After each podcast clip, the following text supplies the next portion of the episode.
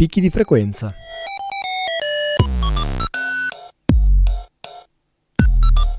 Storie, viaggi, recensioni. Il settimanale di montagna di Radio Onda d'Urto.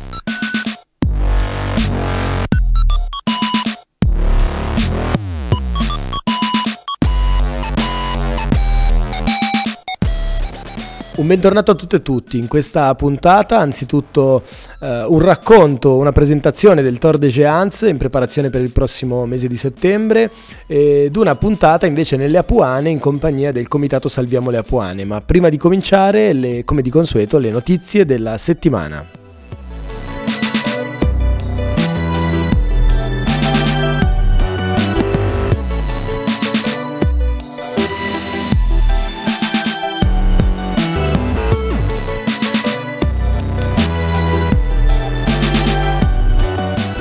La prima notizia di oggi parla da sé, emergenza incendi sulle montagne piemontesi tratto da montagna.tv, siamo in Val Vigezzo, vicino a Malesco, anche a causa dell'assenza di precipitazioni e quindi eh, di nevi e ghiacci, un incendio probabilmente doloso è scoppiato eh, l'altro ieri per quando ci sentite, si fa fatica a spegnerlo e anche questo ci deve eh, raccontare qualcosa di quei cambiamenti climatici su cui approfondisce invece il sito climalteranti.it.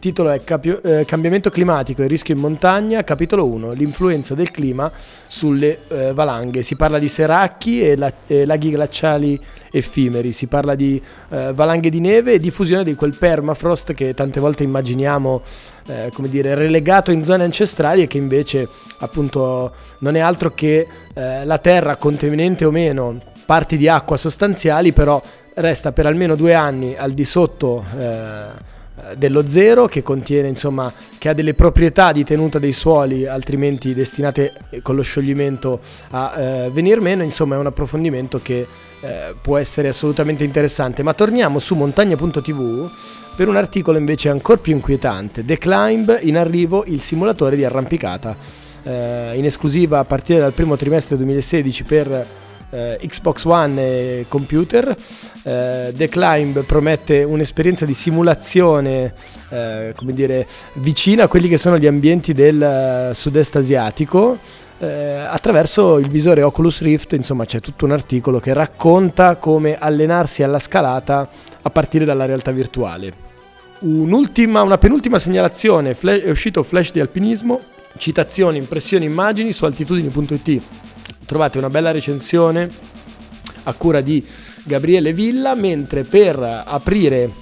alle note vicende nostrane vi segnalo in chiusura su alpinismomolotov.org un uh, invito abbastanza curioso, abbastanza interessante dal titolo Raccontare con parole nuove una storia centenaria. Ape Milano festeggia i 4 anni di attività.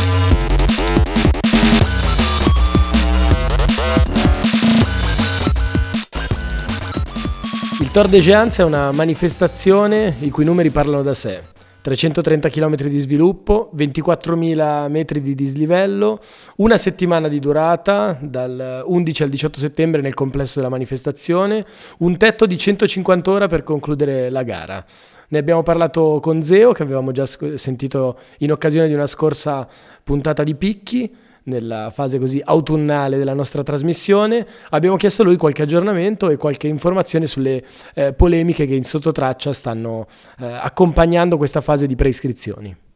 Tor 2016 alle porte, si parte con le preiscrizioni, come sapete o non lo sapete è una manifestazione che riunisce trailer da tutte le parti del mondo e c'è questo meccanismo della prescrizione in quanto le domande sono superiori alla effettiva portata della gara che è di 700 iscritti. Si prevede un meccanismo come ogni anno di, di, quote, quindi ci sono quote paese per permettere a tutti i paesi del mondo di poter partecipare. Negli ultimi anni c'è una grande affluenza di, di atleti dalla, dalla, Corea, insomma dal sollevante e dall'est asiatico che amano molto questa disciplina. Eh, c'è una quota per i valdostani perché la gara nasce fondamentalmente per unire le valli della, della Valle d'Aosta, quindi una quota di privilegio per gli atleti valdostani e una quota degli italiani. Prescrizioni fino al 14 di febbraio, sorteggio entro la fine del mese e i 700 turisti avranno poi la possibilità di giocarsi in questa, in questa manifestazione che anno dopo anno è sempre più famosa nel mondo. La manifestazione negli ultimi mesi gode di un po' di bagarre mediatica a livello locale, più valdostano chiaramente non a livello nazionale, perché c'è un po' così una, degli, degli, interventi un po' pesanti del presidente della regione Augusto Rolandin che eh, vorrebbe influenzare un po' le, le, date di realizzazione della manifestazione spostandole più verso diciamo, agosto invece che settembre mentre eh, gli organizzatori e detentori anche del marchio, che è l'associazione Trailer VDA, continua imperterrita. Dietro ci sono sicuramente anche altre questioni legate a sponsorship e un po' il fatto che il TOA sta diventando sempre più importante, insomma, come sempre la politica vuole metterci un po' il piede e il suo marchio e quindi queste gambe tese sulle date giocano un po' a fare questo tipo di, di bagarre. Chiaramente lo spostamento della data, parlo da volontario, che da quattro anni che faccio il volontario, sarebbero improponibili perché ad agosto una manifestazione che riunisce quasi 2500 persone a titolo volontario e sono tutte persone che mm, spesso sono impiegate nel turismo, sarebbe impossibile per loro poter dedicare il tempo che si dedica a settembre quando diciamo, le attività turistiche sono un po' più a, a rilento e, e, diventa anche più facile per la gestione appunto dei volontari. Comunque l'appuntamento Bagar o non bagar è per la seconda settimana di settembre, state sintonizzati perché forse il Zero ci partecipa, questo, ci prova a prescriversi, vi do questa, questa anteprima e sarebbe bello se, se, mai mi prendessero che potessi fare una cronaca dal vivo di, di questo evento. A trasmissione conclusa Zeo ci ha richiamato appena prima di andare in onda e quindi questi sono i suoi aggiornamenti. Breaking news sul Tour de Jean, la famosa manifestazione eh, sportiva, nonché trail endurance più dura al mondo, 330 e passa chilometri. Mm, una manifestazione sempre co-costruita fra la Regione Valle d'Aosta e eh, l'associazione VDA Trailer, che è come dire, organizzatrice ufficiale e proprietaria del marchio.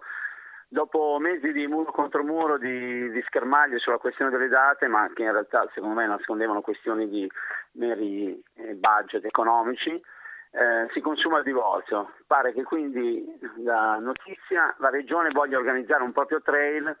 e quindi abbandonare di fatto il proprio supporto a Tor de Jean. Questo apre veramente un ridicolo precedente perché una manifestazione che funziona così bene, così ambita, tant'è che in questi giorni si, si concludono le prescrizioni per permettere l'accesso al sorteggio finale per poter partecipare, sarà come dire lascerà il suo eco in Valle d'Aosta perché creerà anche secondo me un grosso precedente sulla questione dei volontari che di fatto sono sempre stati gestiti dall'organizzazione Sardegian in collaborazione con, uh, con, con, la regione ma in questo momento voler fare un altro trail di queste dimensioni creerà non poche questioni nelle comunità locali per chi dovrà appoggiare cosa. È molto interessante vi terrò aggiornati perché è una questione veramente, almeno per la Val d'Aosta e per il mondo del trail, molto importante. Un saluto da Zeo, alla prossima. Thank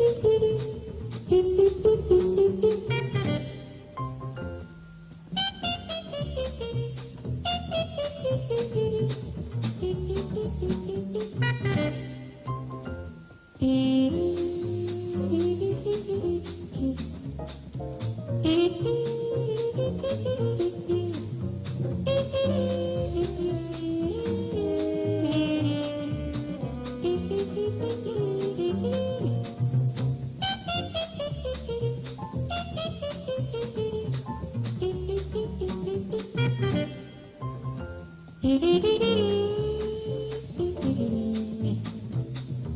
hee hee.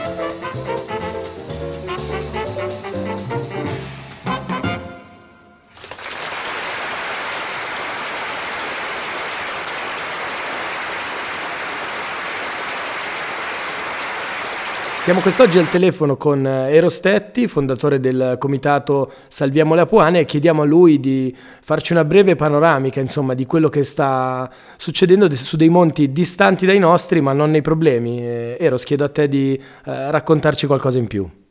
Allora sì, io sono a raccontarvi quello che sta accadendo qui nord, nel nord della Toscana, sulle Alte Apuane. Eh, famose nel mondo soprattutto per aver dato i marmi a Michelangelo e a, ai più importanti scultori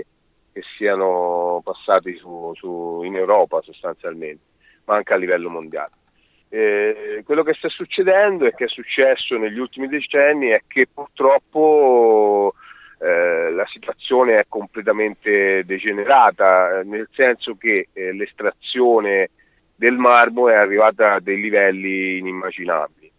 Eh, innanzitutto c'è da dire immediatamente che il marmo usato per l'arte è solo lo 0,1% di quello estratto e dobbiamo aggiungere anche che vengono estratti ogni anno eh, quasi eh, 6 milioni di tonnellate eh, di marmo. 6 milioni di tonnellate per darne ovviamente una, un quantitativo che sia comprensibile a tutti, diciamo che sarebbe possibile facendone mattonelle da 4 cm lastricare una, una strada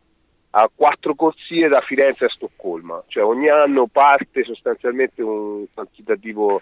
eh, immane di, di, montagna. Ricordo che una, è una piccola catena di monti, sono lunghe poco più di 50 chilometri, eh, sono un patrimonio naturalistico e ambientalista a, eh, a, livello paesaggistico unico al mondo, perché anche la, la, stessa UNESCO ne ha riconosciuto il potenziale, includendola tra i geopla- geoparchi mondiali eh, dell'UNESCO. Cosa è successo? È successo che negli ultimi decenni eh, si, è, si, è, scoperto il potenziale eh, del marmo sbriciolato, eh, sembra delirante, sembra una cosa assurda, però le, le, la maggior parte di quello che viene estratto, ovvero circa l'80%, viene ridotto in polvere e viene usato nell'industria chimica, perché il marmo è sostanzialmente carbonato, bicarbonato di calcio puro al 100%. Eh, in questo si sono inserite varie multinazionali e ultimamente abbiamo avuto anche acquisti di, di, molte, di molte, aziende straniere. Eh, quindi una su tutte la Bin Laden Costruzioni che ha acquistato il 50% delle, delle maggiori cave di, di, di Carrara. Eh, quindi stiamo vivendo in questo territorio un, una colonizzazione al contrario, abbiamo tutti i problemi di un paese colonizzato da, un, da, un, da un'attività estrattiva che non produce più posti di lavoro perché siamo passati in, uh, in pochi decenni da oltre 10.000 impiegati a meno di 1.000 eh, che distrugge le falde acquifere, che inquina sostanzialmente il territorio attraverso passaggi in mani di camion, polveri sottili, ma le stesse, le stesse falde acquifere eh, sono fortemente inquinate e noi viviamo una, una, situazione agghiacciante anche perché sul territorio vengono spesso impedite anche altre forme di sviluppo, quindi noi eh, non a torto credo definiamo questa la monocultura del marmo. Senti, ti chiedo brevemente di, di, così, di, passare in rassegna quella che è la nascita del comitato, le sue attività e quali sono gli obiettivi che si sta prefiggendo in questo momento. Allora, noi siamo nati nel 2009 da un appello nato su Facebook. Innanzitutto sottolineo che noi usiamo molto i mezzi di comunicazione online, quindi sono un grande potenziale. Eh, dal 2009. Nel 2009 abbiamo iniziato un percorso con tantissima gente che ha aderito eh, abbiamo dato vita prima alla Carta delle Apuane, poi abbiamo dato vita a una proposta alternativa alla monocultura del marmo, perché noi non ci siamo limitati a denunciare quello che accadeva, ma abbiamo tracciato un percorso di fuoriuscita da questa distruzione dove eh, poniamo attraverso questo programma, il PIPSEA, il programma di sviluppo alternativo per il territorio delle Alte Apuane, e chi vuole, se lo vuole vedere poi i documenti li può trovare tutti sul sito www.salviamoleapuane.org ehm, appunto dove noi teorizziamo un passaggio dalla monocultura del marmo ad, una, ad un'economia più sostenibile e durevole per le nostre montagne. Non ci siamo limitati a teorizzarlo, ma abbiamo iniziato a costruirlo, abbiamo iniziato a mettere in rete le aziende agricole, abbiamo iniziato a mettere in rete le aziende turistiche, stiamo dando una mano ai giovani che ne stanno nascendo, stiamo creando un mercato per i prodotti delle altre puane verso le città stiamo cercando una nuova relazione con le città e crediamo sostanzialmente che oggi, questo grande momento di crisi, le zone rurali e in particolare la montagna siano i luoghi da cui ripartire. E noi stiamo cercando di ripartire, stiamo cercando di autogovernare il territorio eh, senza aspettare che le istituzioni lo facciano. Non per questo però facciamo un'attività di denuncia puntuale, anche cava per cava quando è possibile, però ovviamente siamo davanti a oltre 800 cave fra attive inattive e saggi in un territorio, quindi una dimensione enorme ecco, di un lavoro immane con leggi, burocrazia che si, si, si, si sovrappongono spesso e si incastrano. Eh, noi siamo in un momento in cui stiamo tessendo anche relazioni con altri movimenti, ci stiamo eh, coalizzando, stiamo cercando appoggi anche esterni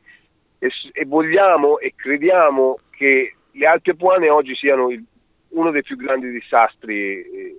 ambientali d'Europa e che debba essere riconosciuto come tale, deve diventare come minimo un caso nazionale di cui parlare. Però purtroppo sta ancora passando inosservato. Siamo davanti al profitto di pochissimi, perché poi chi ci guadagnano sono pochissime aziende del marmo, e una devastazione di un patrimonio, di un bene comune immenso, immenso, un patrimonio, una devastazione che non, ha, che non ha uguali dal nostro punto di vista perché i monti sostanzialmente non sono rinnovabili, ogni pezzo che parte è un pezzo che mancherà per sempre e a quel pezzo però di montagna sono legati, legate alla nostra storia, alla nostra tradizione, alla nostra cultura che, che se, ne vanno, se ne vanno sbriciolate insieme al mare. Ecco, ti chiederei se esistono degli esempi anche virtuosi di battaglie che si è riusciti a portare a casa relativamente o a cave dismesse o al, all'impedimento insomma, dell'apertura di, eh, di, nuove sezioni all'interno delle montagne. C'è in qualche ah, caso sì, una possibilità di portare a casa un risultato? Assolutamente, io credo che noi in questi anni abbiamo costruito molti precedenti, abbiamo, costru- abbiamo anche vinto eh, varie battaglie, non abbiamo vinto la guerra ancora, ma la, la, alcune battaglie le abbiamo vinte. Una fra tutte è la, una, la magnifica parete nord del Pizzo d'Uccello, che è anche considerata una delle classiche dell'alpinismo italiano, eh, sulla quale in, arrivano ad incidere tre cave su una, nord, una parete nord di, di, di, a picco di, oltre 700 metri, quindi di marmo, ecco, uno, uno spettacolo della natura. Eh, grazie al nostro movimento siamo riusciti a coinvolgere il sindaco che ha eh, di buon grado accettato, il sindaco Pallerini di Caso nell'Uniciana, eh, ha accettato la nostra sfida, abbiamo firmato un protocollo con la regione di dismissione di queste cave e di, e di un intervento, siamo riusciti a portare a casa questo obiettivo, di un intervento di sperimentazione anche iniziale di una trasformazione dell'economia da quella di cava ad un'economia alternativa. Eh, il, eh, al momento questa cosa è andata, è andata, molto bene, è stato uno dei luoghi proposti anche tra i luoghi del cuore del FAI, ha vinto anche questa, questo riconoscimento in questo momento e su altri punti stiamo facendo delle battaglie molto simili a quella che abbiamo portato. In altri casi siamo riusciti a evitare la cosa peggiore, ovvero che nascessero, perché c'era stata una proposta aggiuntiva di far nascere dei frantoi dove immaginare il marmo direttamente all'interno delle cave per accelerare la distruzione siamo riusciti ad impedirlo e al momento stiamo avanzando in questa direzione, ovvero prendere caso per caso e cercare di far chiudere e interrompere l'escavazione eh, ove non è più sostenibile, ove sta dimostrando di essere un disastro ambientale. Senti, di tutto questo e di molto altro parleremo proprio questa domenica, come già annunciato dai microfoni di picchi di frequenza, in occasione dei festeggiamenti dell'Ape e di una puntata così dal vivo di questa nostra trasmissione. Io ti ringrazio, ti invito a eh, segnalarci nuovamente i contatti su cui possiamo insomma, eh, conoscere i materiali del comitato e insomma, poi ci rivediamo appunto fra un paio di giorni. Allora, un ringraziamento a tutti voi per, la, per gli spazi, un ringraziamento alla radio e all'Ape per questo invito e noi siamo con, cioè trovare, tutti i nostri riferimenti si trovano sul sito www.salviamolapuane.org il nostro, lì trovate il collegamento al nostro fu- gruppo Facebook dove sono oltre 11.000 iscritti e lì avviene anche una discussione in tempo reale su quello che avviene, proposte, contatti eccetera eccetera. E grazie mille per, per lo spazio e ci sentiamo domenica. Grazie Eros, fra due giorni. Un saluto.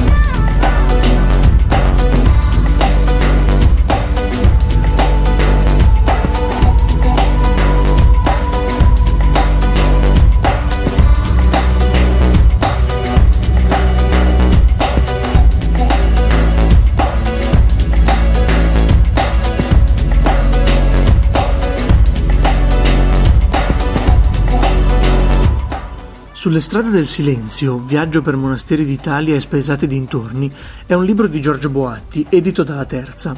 L'autore descrive nel libro il suo girovagare per conventi di tutta Italia. Non un vero e proprio viaggio nella forma di un trekking, ma più un viaggio interiore, durante il quale l'autore si mette alla ricerca della riscoperta di sensazioni perdute, del silenzio, dell'autenticità delle piccole cose. Boatti non compie un viaggio fuori dal tempo, il libro è ambientato ai giorni nostri, ma parte certamente con l'intento di fuggire, di ritrovare per l'appunto l'autenticità e la semplicità del vivere, spesso accelerato e deformato dalla velocità contemporanea. Il racconto dell'autore può essere letto con interesse anche in forma laica, apprezzando le abitudini e le scelte dei monaci e dei frati a cui Boatti fa visita. Lungo il suo pellegrinaggio l'autore farà tappa presso i conventi più conosciuti e sconosciuti della penisola, Isola di Barbana nei pressi di Grado in Friuli, Bose in Piemonte, Finalpia in Liguria, Vallombrosa in Toscana, Goleto in Campania, fino a Sant'Ilarione di Caulonia in Calabria ed anche altri. In ogni tappa si scoprono aspetti diversi del vivere solitario ed austero dei monaci, anche i giorni nostri, e le attività che ancora oggi caratterizzano la vita di queste isole, come l'agricoltura, la conservazione libraria e l'accoglienza. Un libro piacevole, da leggere di notte, lontano dal clamore e dal rumore del giorno, per apprezzare la giusta distanza dalle cose, ma anche la frase riportata sulla strada che conduce allo speco di Subiaco. Chi vuole contribuire a migliorare il mondo, perché lo dovrebbe fuggire? Anche questa puntata di picchi di frequenza, e siamo ormai a una ventina buone, eh, volge al suo termine. Io come sempre vi ringrazio per l'ascolto e vi invito a critiche, segnalazioni, idee, suggerimenti, collaborazioni, anzitutto all'indirizzo mail abo.inventati.org, all'account etabuzzo3 sul social network azzurro o alla pagina picchi di frequenza su quello blu per dare l'occasione anche a chi eh, non ci segue in FM di eh, scaricare, conoscere, condividere qualche pezzetto di questa nostra avventura. Per una volta non vi dico che ci rivediamo, che ci risentiamo eh, il prossimo venerdì alle ore 20 su Radio Onda d'Urto perché noi ci rivediamo invece eh, questa domenica a partire dalle ore 13 al piano terra, in particolare con picchi di frequenza per la prima puntata live alle ore 17.